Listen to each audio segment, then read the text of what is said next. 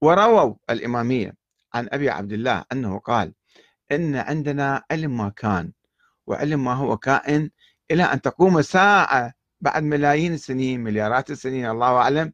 كل شيء راح يحدث بالدنيا إحنا نعرف إيش راح يصير.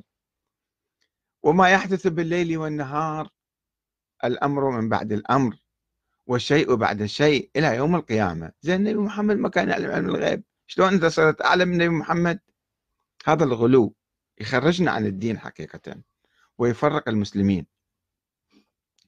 وفي رواية أخرى أني لأعلم ما في السماوات وما في الأرض. مو بس بالدنيا حتى بالسماوات. بالسماوات والأرض وأعلم ما في الجنة وأعلم ما في النار وأعلم ما كان وما يكون. قال الراوي ثم مكث هنيئة فرأى أن ذلك كبر على من سمعه منه. صار شيء صعب هذا ما حد ما يتحمل الكلام. فقال رجعها يعني بعدين. قال علمت ذلك من كتاب الله عز وجل إن الله عز وجل يقول فيه تبيان كل شيء. يعني فيه تبيان كل شيء من الأحكام الشرعية من العقائد مو شنو أكو بالدنيا؟ وش راح يحدث في الدنيا اليوم القيامة؟ هذا تأويل تعسفي. وما أعرف الإمام الصادق يقول الكلام أستبعد جدا. بس ينسبوه ينسبون الكلام هذا. حتى لو قال هو هذا قول بدون دليل وقول تعسفي ما يمكن نقبله من أحد. يخالف القرآن. يقول النبي أنت ما تعلم المنافقين اللي حواليك بالمدينة. قسم تعرفهم وقسم ما تعرفهم. فشلون هذا شخص يجي يقول لك أنا إمام وعندي علوم الأولين والآخرين؟ هذا تفخيم وبالتالي من يعتقد بذلك سوف يعني يكون ويؤلف دينا جديدا بالحقيقة. وقال محمد بن مروان أن أبا عبد الله قال إن الإمام ليسمع في بطن أمه. هو بعد ما متكون شلون يسمع؟ فإذا صار الأمر إليه جعل الله له عمودا من نور. إذا صار هو إمام الله يخلي له في عمود نور يقوم يشوف الدنيا كلها مثل أشعة ليزر يعني. فيبصر به ما يعمل أهل كل بلدة يشوفهم كلهم. أقمار صناعية شنو يعني؟ وإذا قام بهذا الأمر رفع الله له في كل بلدة منارا ينظر به إلى أعمال العباد. هذا النبي محمد ما كان يسوي ولا أحد من الأنبياء السابقين. فشوفوا شلون الناس جايين يفتعلون هالقصص والأحاديث ويكبرون من الأئمة يغالون فيهم هالغلاة وبالتالي تصبح عقائد الآن روحوا بالنجف اسألوهم اسألوا الشيوخ المراجع كل اي إي صحيح صحيح صحيح. ابحث شوية في الموضوع. دقق ابحث تأكد. مو تجي تروي الأشياء على المنابر وتكتبها بالكتب وما عندك علم فيها ولا محقق ولا مدقق. ويبدو التلازم بين دعوى الإمام الإلهية أن هذا لازم إمام من الله معينة شلون ما عنده علم ما يصير فلازم يسوي له علم. يعني القول بأن هذا إمام معين من قبل الله يؤدي إلى هاي النظرية أنه هذا لازم عنده علم من الله أيضا. فاكو تلازم بين دعوى الإمامة الإلهية ودعوى علم الغيب واضحا في الروايات التالية خلينا نشوفها. التي يرويها الكليني عن أبي عبد الله أنه قال أي إمام لا يعلم ما يصيبه وإلى ما يصير فليس ذلك بحجة لله على خلقه. هذا شلون إمام ما يعرف إيش راح يصير به وايش راح يصير بالدنيا فمو معقولة. وإن الله أكرم وأرأف وأرأف بعباده من أن يفرض طاعة عبد على العباد ثم يحجب عنه خبر السماء صباحا ومساء. فلازم عندي أنا تقارير تجيني يومية كل صبح وبالليل. ومن قال لك أنت معين من قبل الله؟ من قال لك هذا الإمام معين من قبل الله.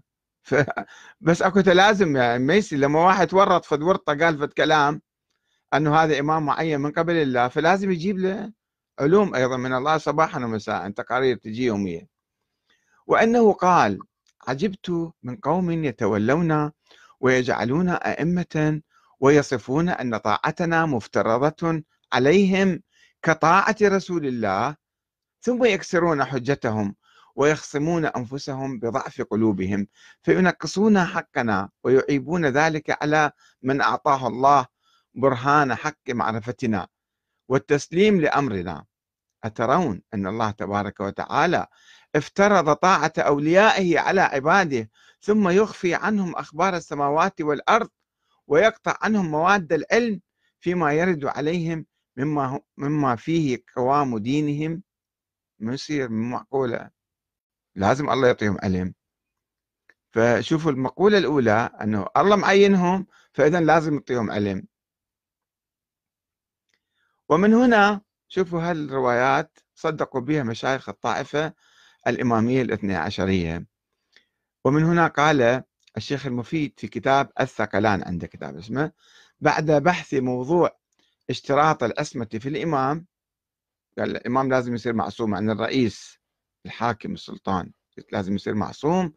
وإذا ثبت قال إذا ثبتت هذه الأصول وجب إبانة الإمام من رعيته بالنص عليه. شلون نعرف الإمام؟ أول شيء يسوي نظرية. لازم إمام معصوم. فإذا قلنا إيه نعم الإمام يجب أن يكون معصوم. أي رئيس يعني في العالم. فلازم نعرفه كيف نعرفه؟ بالنص عليه. إذا ما في نص العلم المعجز الخارق للعادات. عنده علم معجز وخارق للعادات ما حد ما يعرف مثله. إذ لا طريقة.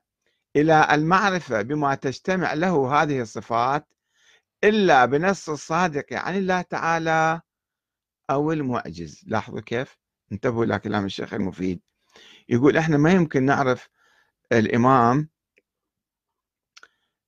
اللي بهالصفات هالصورة المثالية الخيالية اللي سويناها له إلا بنص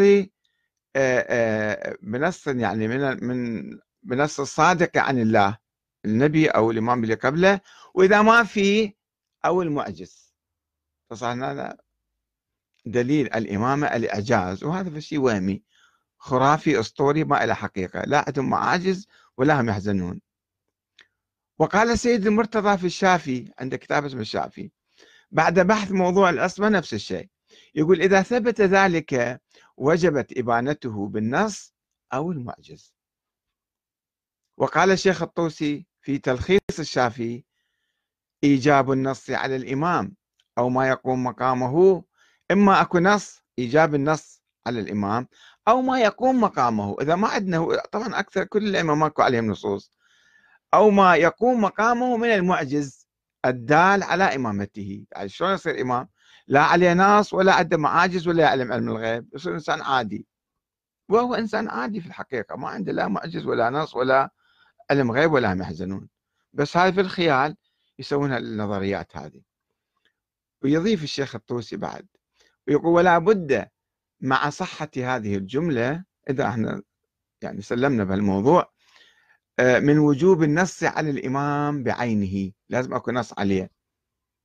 وإذا ما أكو نص شو نسوي يا الشيخ الطوسي؟ أو إظهار المعجز القائم مقامه عليه. لازم عنده في المعجزة حتى نقدر نعترف أنه هذا إمام. وقال العلامة الحلي في نهج الحق إن طريق تعيين الإمام أمران. النص من الله تعالى أو نبيه أو إمام ثبتت إمامته بالنص من قبل يعني هاي طريق النص يعني أو ظهور المعجزات على يده. طبعا روحوا ابحثوا التاريخ شوفوا تاريخ الأئمة. ماكو أي واحد عليه نص بالإمامة. فقط الإمام علي عليه نصوص خفية مو ومو جلية مو واضحة وصريحة بالإمامة. بفضل الإمام علي. أما بقية الأئمة ابدأوا من الحسن والحسين وزين العابدين ما عندهم أي نص بالإمامة. نص صريح وقوي وثابت ما في أي نص. فشي يسوون؟ لازم يبتدعون فشي دليل جديد حتى يكونوا هالنظرية. ويركبوها على هؤلاء الأشخاص اللي يسموهم أئمة فيقولون المعجز عنده معاجز وعنده علم غيب وعنده كذا و...